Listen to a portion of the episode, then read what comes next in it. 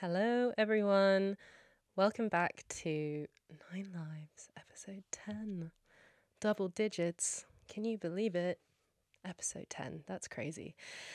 So, this was going to be the end of season one, but seeing as everybody loves it so much and I'm having so much fun, why stop the party here? We're just going to keep on going. So, these will just keep rolling until I need a little bit of a break. But honestly, I don't think I do because I love it so much. It's been a really wonderful, wholesome experience for me. And I think you guys really like it dropping into your little inbox on Monday. So, just to let you know, these are going to keep on going. There's no end of season one. We'll just keep rolling. So, I ran my ultra. I did it. I remember last week sitting here and being like, I don't even know if I'm going to make it and it was fab. I'm going to have Finn on next week, who is uh, a running coach, and I ran the ultra with him. You guys will all know him, so we will go more in depth about running and ultras then. But a brief recap of it. Um, it was the best thing ever. I felt so strong. I felt so free. I felt so wonderful. I felt there were no really icky moments bar when I got to sort of I got to like 24 and I had a bit of a Barney and Finn was like get a grip so just had a walk, had an ice cream, got some water on board, and then powered on through. I remember thinking at around 37 kilometers, like, how is this happening? How is this real? How do I feel so great? This feels like a 10K.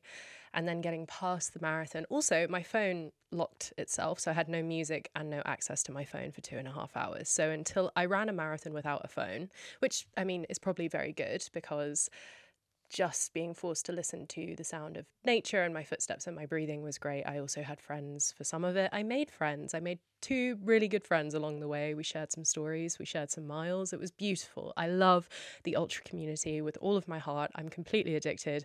I got home that night, sat on the sofa with Joe, and was just Googling ultra marathons London, ultra marathons UK. Um, so this won't be the last one I do this year. Absolutely not. I love it. I love the training. I love doing it. I love learning things about myself. I love going to a place that feels like you won't survive surviving and getting a medal. Oh, it gives me goosebumps thinking about it. I could honestly, I could, oh, I could run one every week. I mean, I can't, but I would like to. But anyway, I digress. Ultra was great. I'll go deep dive fully into it next week. Um, this week's episode is going to be my drinking story.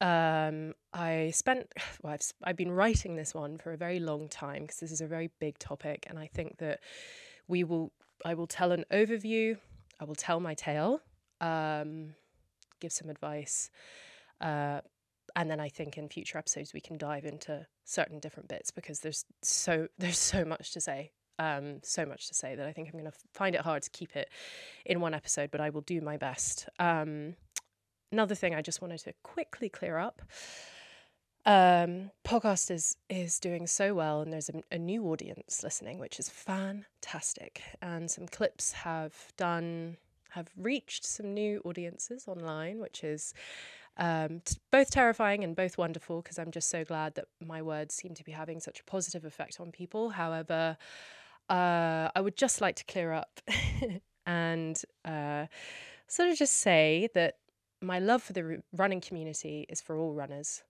fast or slow, long or short, it doesn't matter. I love you. I respect you.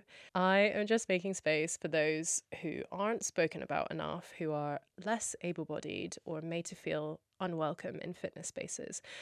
I treat all with understanding and kindness, and I ask the same of the running community. I am not your enemy. I am just offering a different perspective. If you are a super fast runner who's been running for their whole lives, I respect you. Your performance is incredible we're all incredible together. There is no division, there is no comparison, fast or slow. I we're all amazing. Let's all just be friends because that's that's how I feel about it. I respect the elites. I respect the guy who's downloaded Couch to 5k and runs for 2 seconds for the first time. I respect them both equally. So I just ask for the same for this space for me. So yeah, thank you guys very much.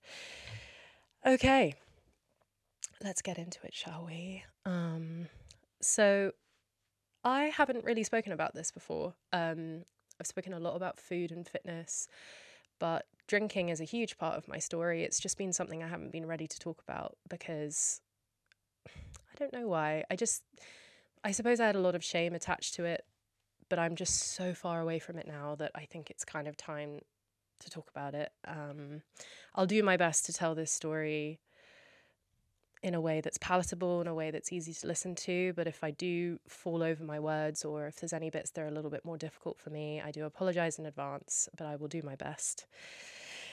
Going to begin with a little disclaimer. If you think you are suffering from a problem with alcohol or your relationship with it, please ask for help.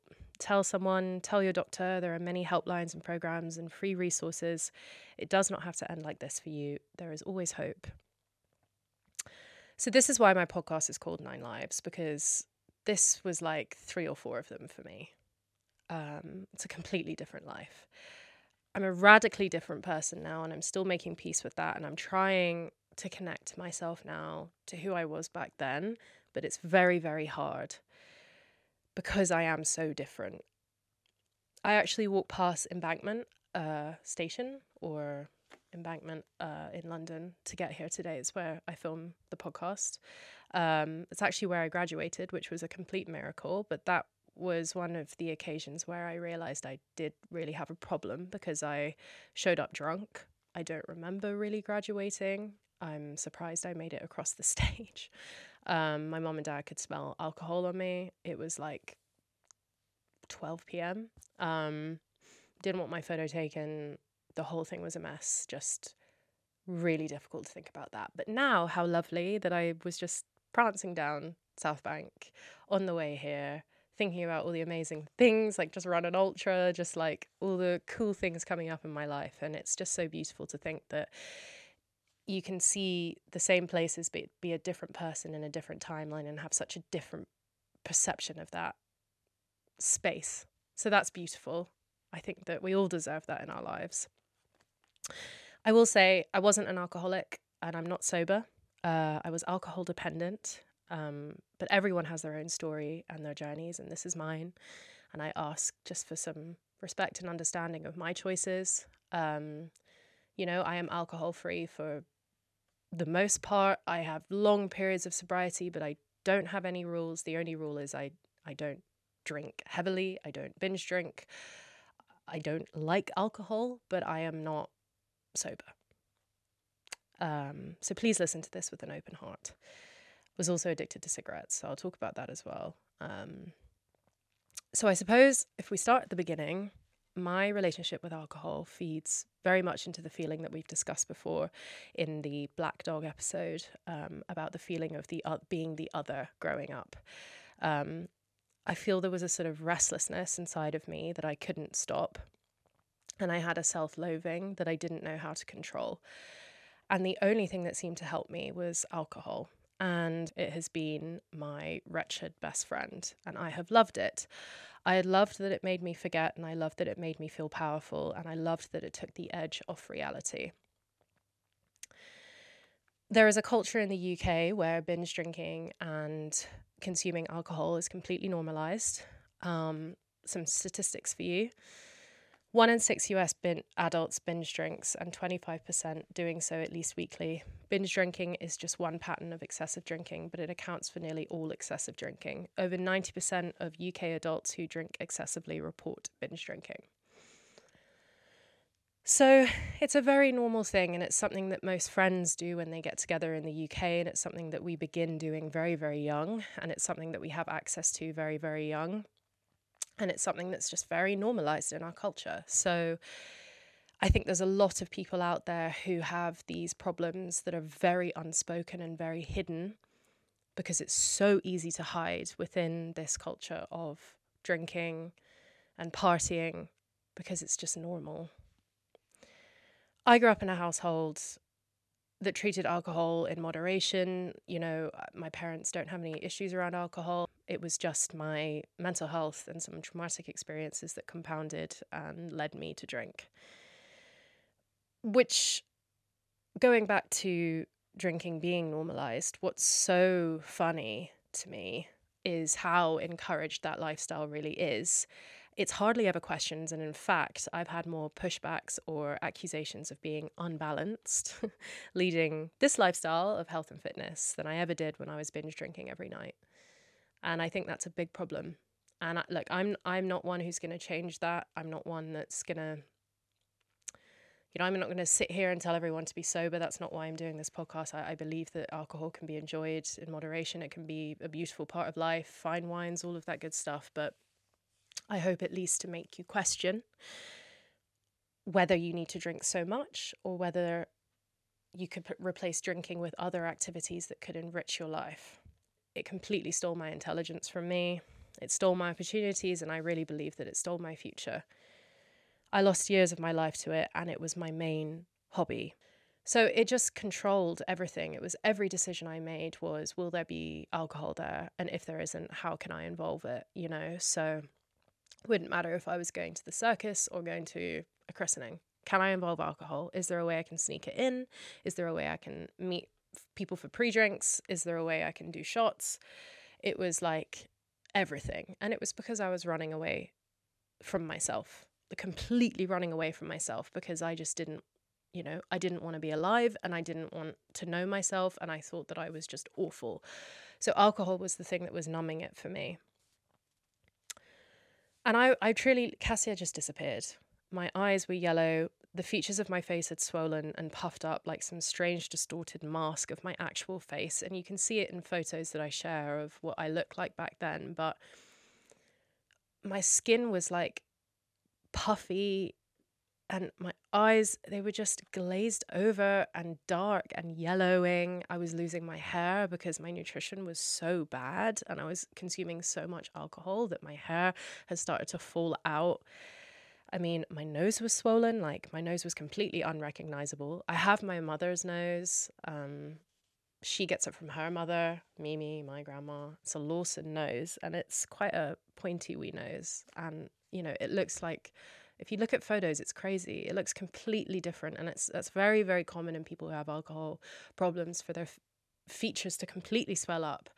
My face, my chin, I mean, you just couldn't see my chin. It was just completely swollen and bloated, and you know, no wonder I had no confidence and I couldn't do anything. I didn't want to leave the house because I, I could not recognize myself, and then that fed into me, you know, wearing more and more and more makeup to the point where I just looked like a drag queen.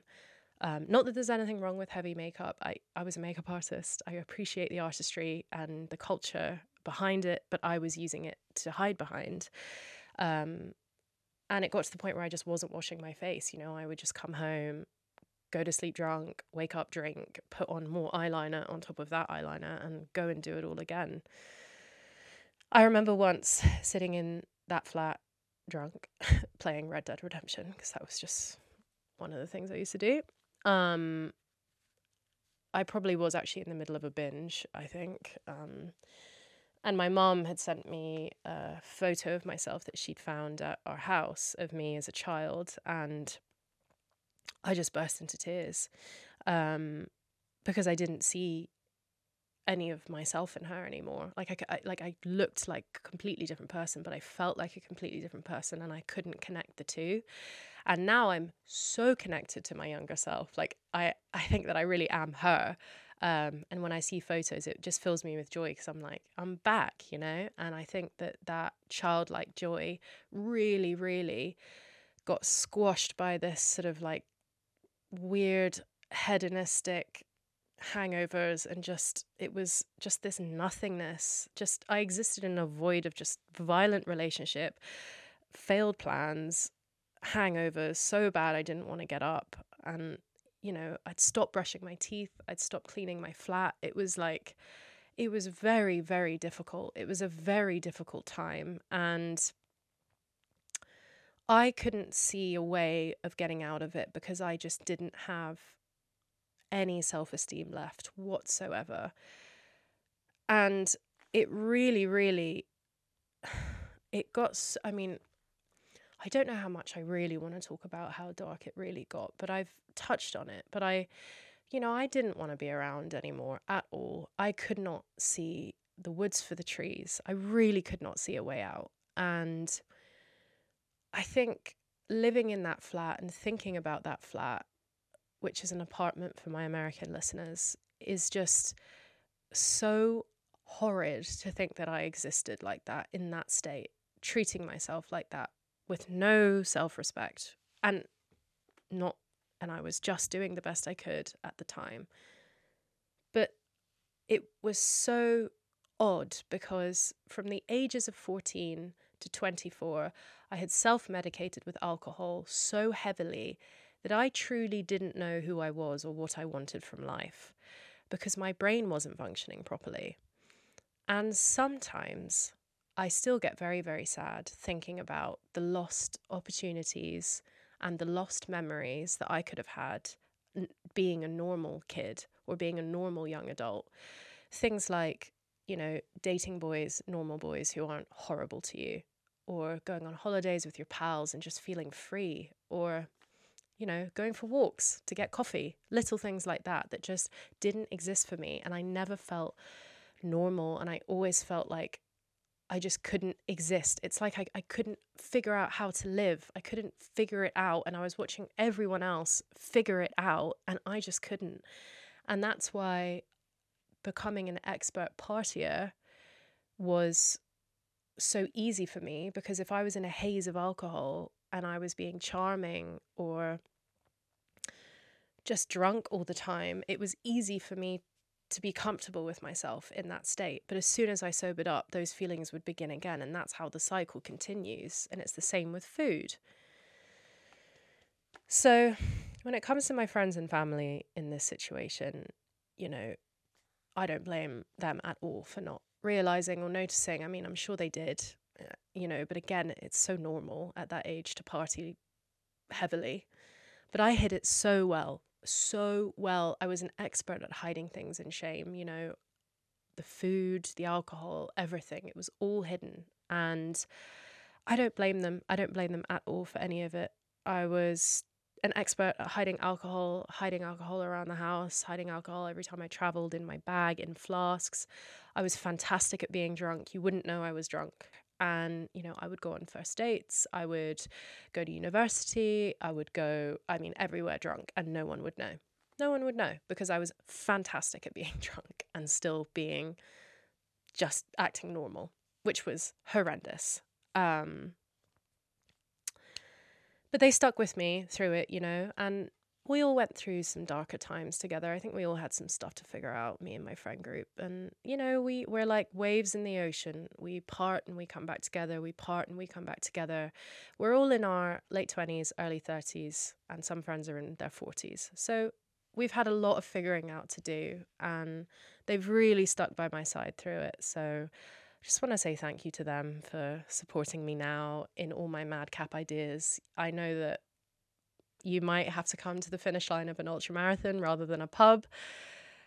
But, and I know it's been hard to watch your best friend change so much, but you know to be held like that by your friends is is fantastic. And i've had periods where i haven't felt supported by certain people and i've had to cut people off.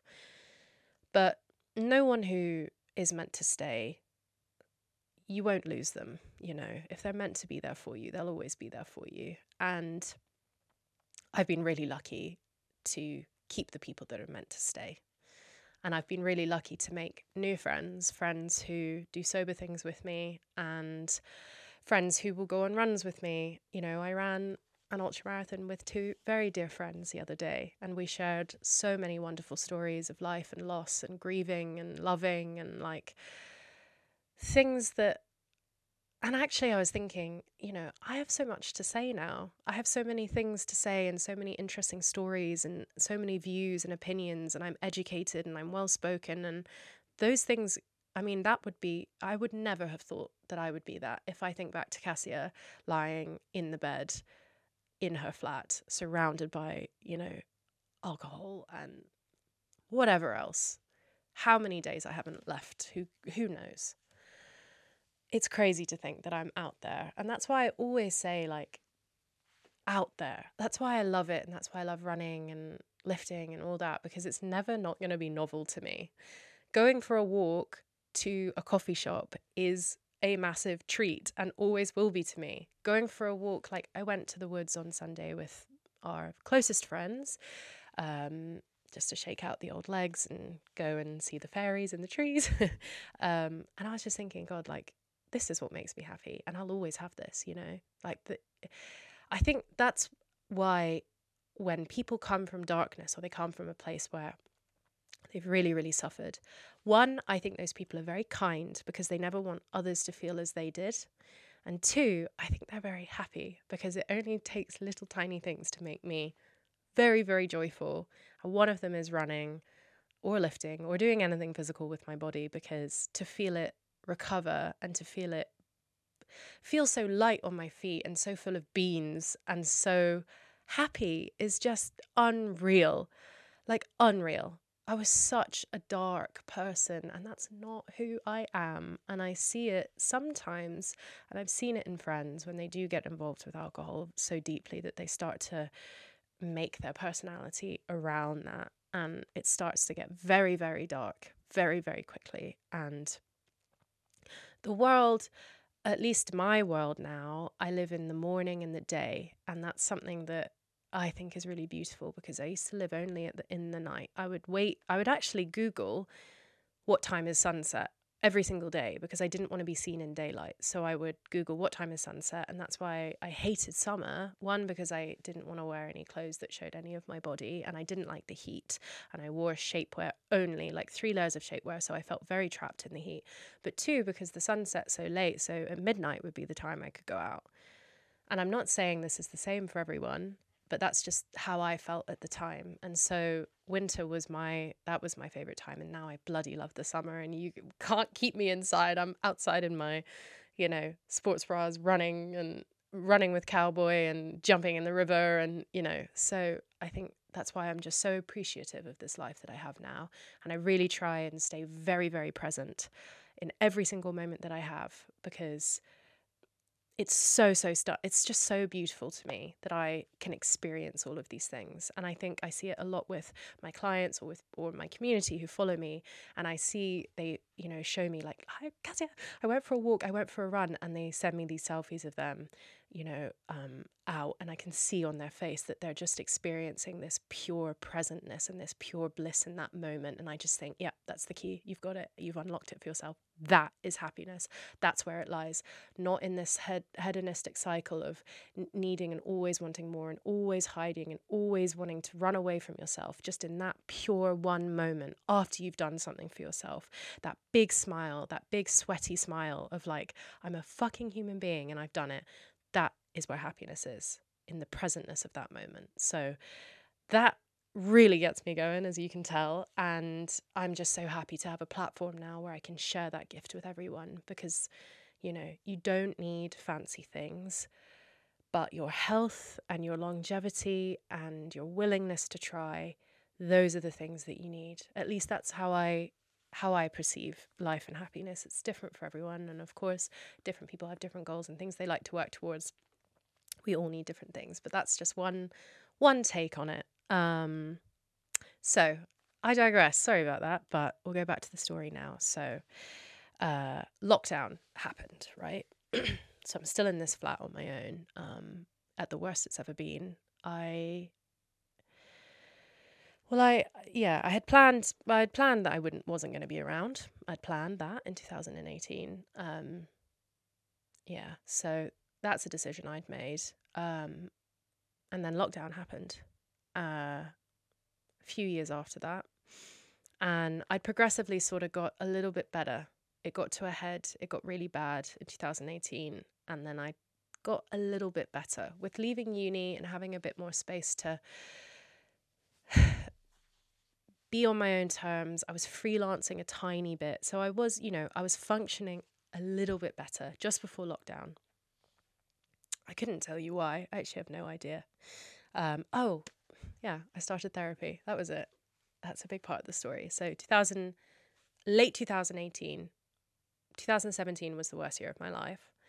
I, oh, sharing everything, might as well go into it now as in a narcissistic relationship with a very nasty person who did some really horrible things, really, really messed with me and really made me feel like I wasn't worth anything. Um, and that took a long time to shake, but it pushed me all the way back down. Compounded with losing two family members, it just, it was a mess. 2018 was the worst. And then I decided to go to therapy. I, I finally, finally told someone I was struggling with food and with alcohol and with these things that I'd been through and I wanted some help. And just by the act of saying to someone, I am struggling, I am not okay. And I think it's the bravest thing that someone can do is ask for help and, you know, release the shame and say, I've really fucked up here. I don't know what to do. I need a hand.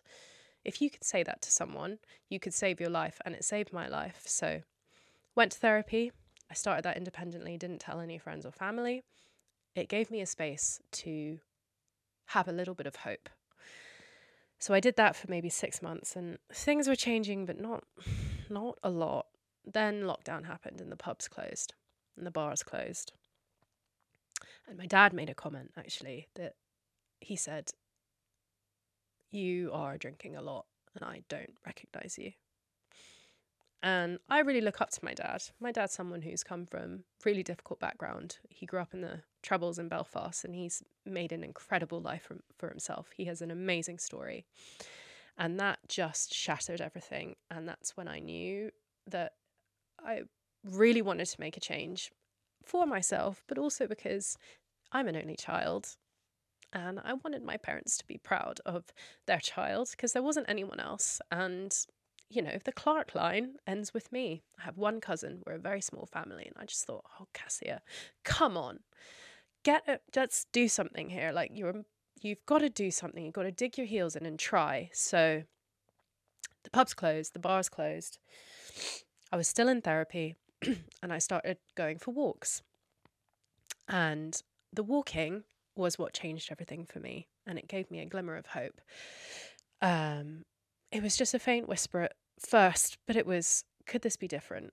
I don't have to end up like this. So the walking then began to replace habits. So instead of my usual habit of a bottle of wine a night with a pack of fags, cigarettes to my Americans, um, I started going for walks in the evening listening to music I used to listen to when I was younger, trying to connect myself to her a little bit. This is an exercise I did in therapy. So I listened to a lot of different music, very strange music. Um, but I was trying really hard to connect myself to the past Cassia and asking what it was she wanted before we went off the rails, before alcohol clouded everything and stole everything. What did you want when you were 13?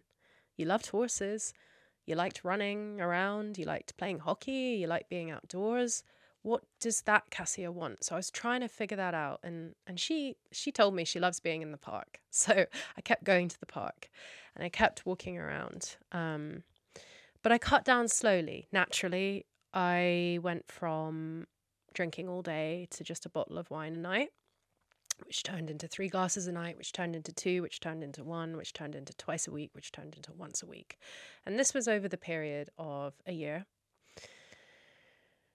And I was replacing the habits. So drinking was my only interest. But, you know, I was reading, I was eating dinner with my family, I was learning to cook, I was cleaning, big thing, cleaning myself and my surroundings.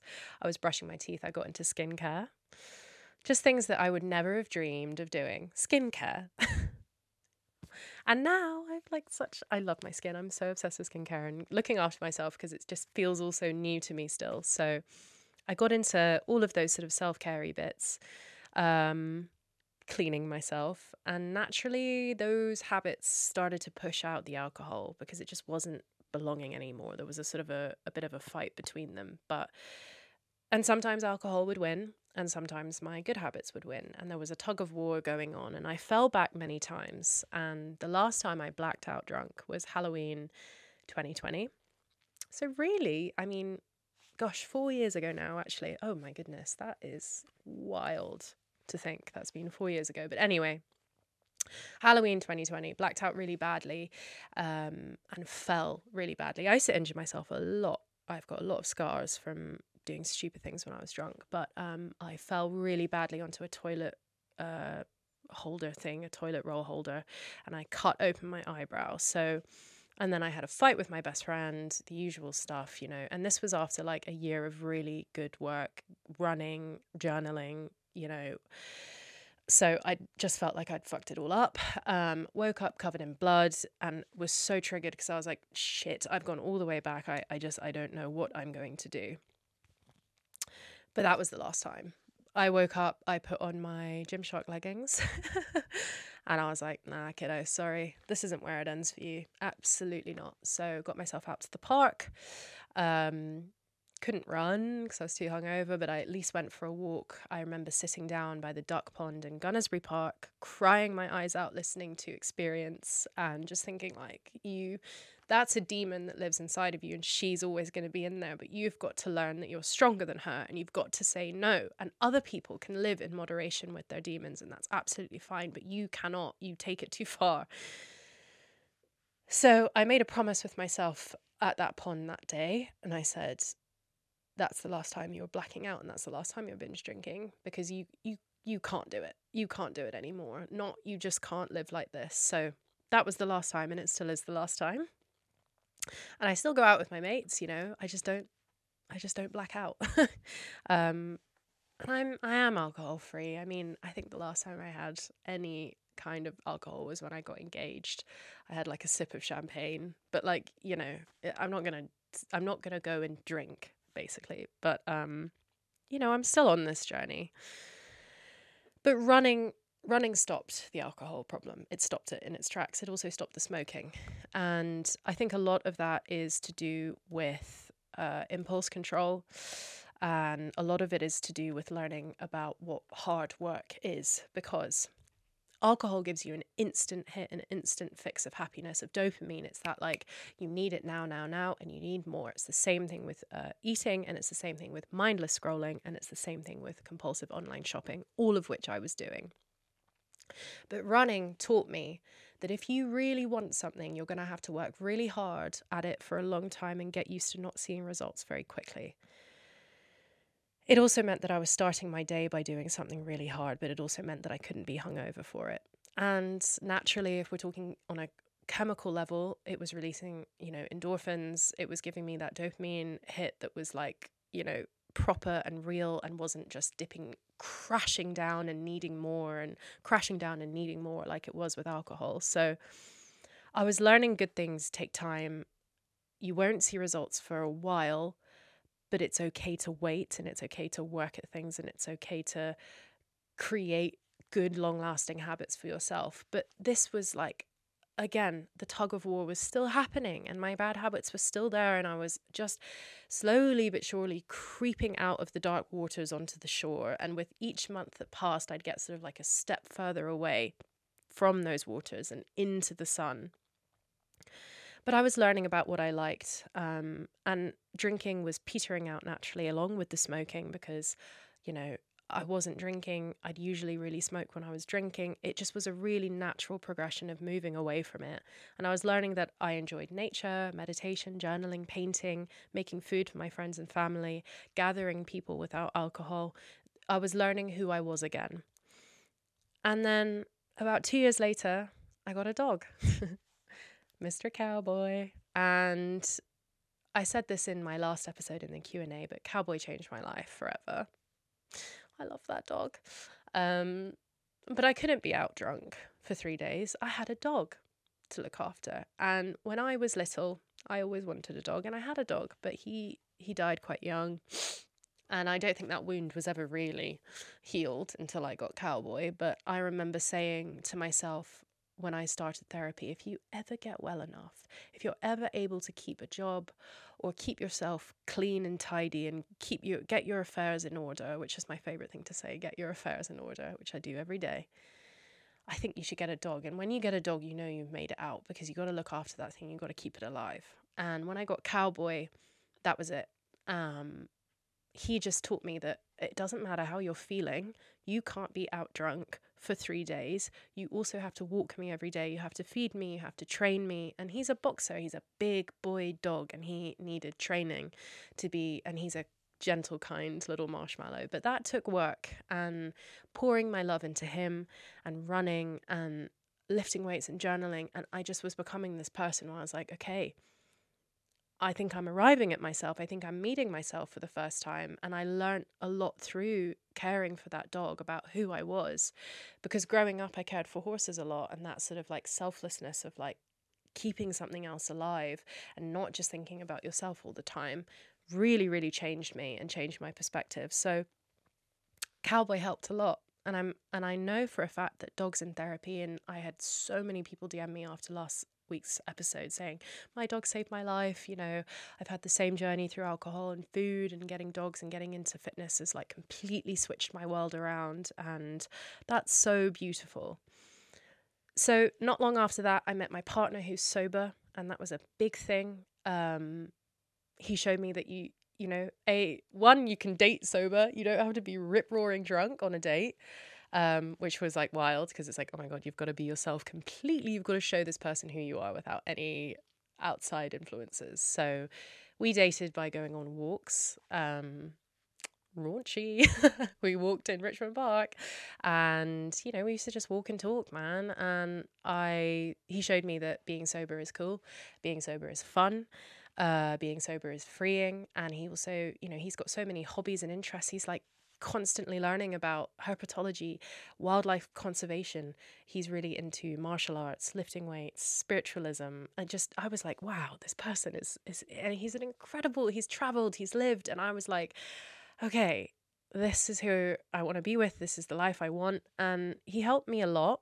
I, but I did the work, but it was just I think the universe he gave me Joe at a time where, oh, I get so emotional talking about this, but yeah, I couldn't have. He came at a perfect time, and that was the universe's little gift to me for saying like, you got yourself out. You know, sorry that you went through all that shit with those people and those narcissists. Here's someone really pure, and that's so lovely, man. And still to this day, I still get butterflies thinking about him. And we walk together, we go to the gym together, we're we've built a life around nature and truth and honor and love and our families love each other and it's just I could never have dreamed of it. So it's just gorgeous, honestly. Um people don't talk about that a lot, but how much alcohol affects your relationships with other people. It's incredibly hard to have me- meaningful relationships when you're drunk all the time, and you will usually meet the wrong kind of people. And I met the wrong kind of person again and again and again until I got out. So if you're listening and you feel like you're stuck in that cycle, just know there are ways out and that there is hope for you and for meeting people who love you and people who deserve you and people who will treat you well and with kindness. I promise you. So, I am convinced that this was always my destiny to have this life. I just think I lost myself for a little bit there. I love my runs, I love my lifts. It makes my heart sing, it makes my body strong, it keeps my mind clear. Running marathons or any length and lifting weights shifts your perception of what hard is. If I can run 42 kilometers, I think I can say no to binge drinking. And that's a big, big thing. I ran an ultra marathon. I think there's a lot of things that I will be able to overcome. I've achieved more in the last two years of not binge drinking than I have in the last 10 of partying. And that's got to mean something, man whatever your relationship with alcohol is, that's got to mean something, man. Seriously. Like, that has got to have a little bit of proof that sometimes, not for everyone, but alcohol could be clouding your opportunities. It's just something to think about there is more out there, but not everyone has the same relationship with alcohol. You can, of course, enjoy it in moderation. I coach many women who still go out on big nights out and absolutely love it, wake up hungover, have a Chinese takeaway, feel absolutely fine. Unfortunately, that's just not the way my brain chemistry works or my relationship with it, but I have zero judgment for people who still indulge in alcohol. There is no judgment with me. I just have a difficult relationship with it. I don't mind being around it. I don't mind seeing my friends drunk. I just don't like busy bars and clubs. I don't like smells and sounds that remind me of horrible years or dangerous situations.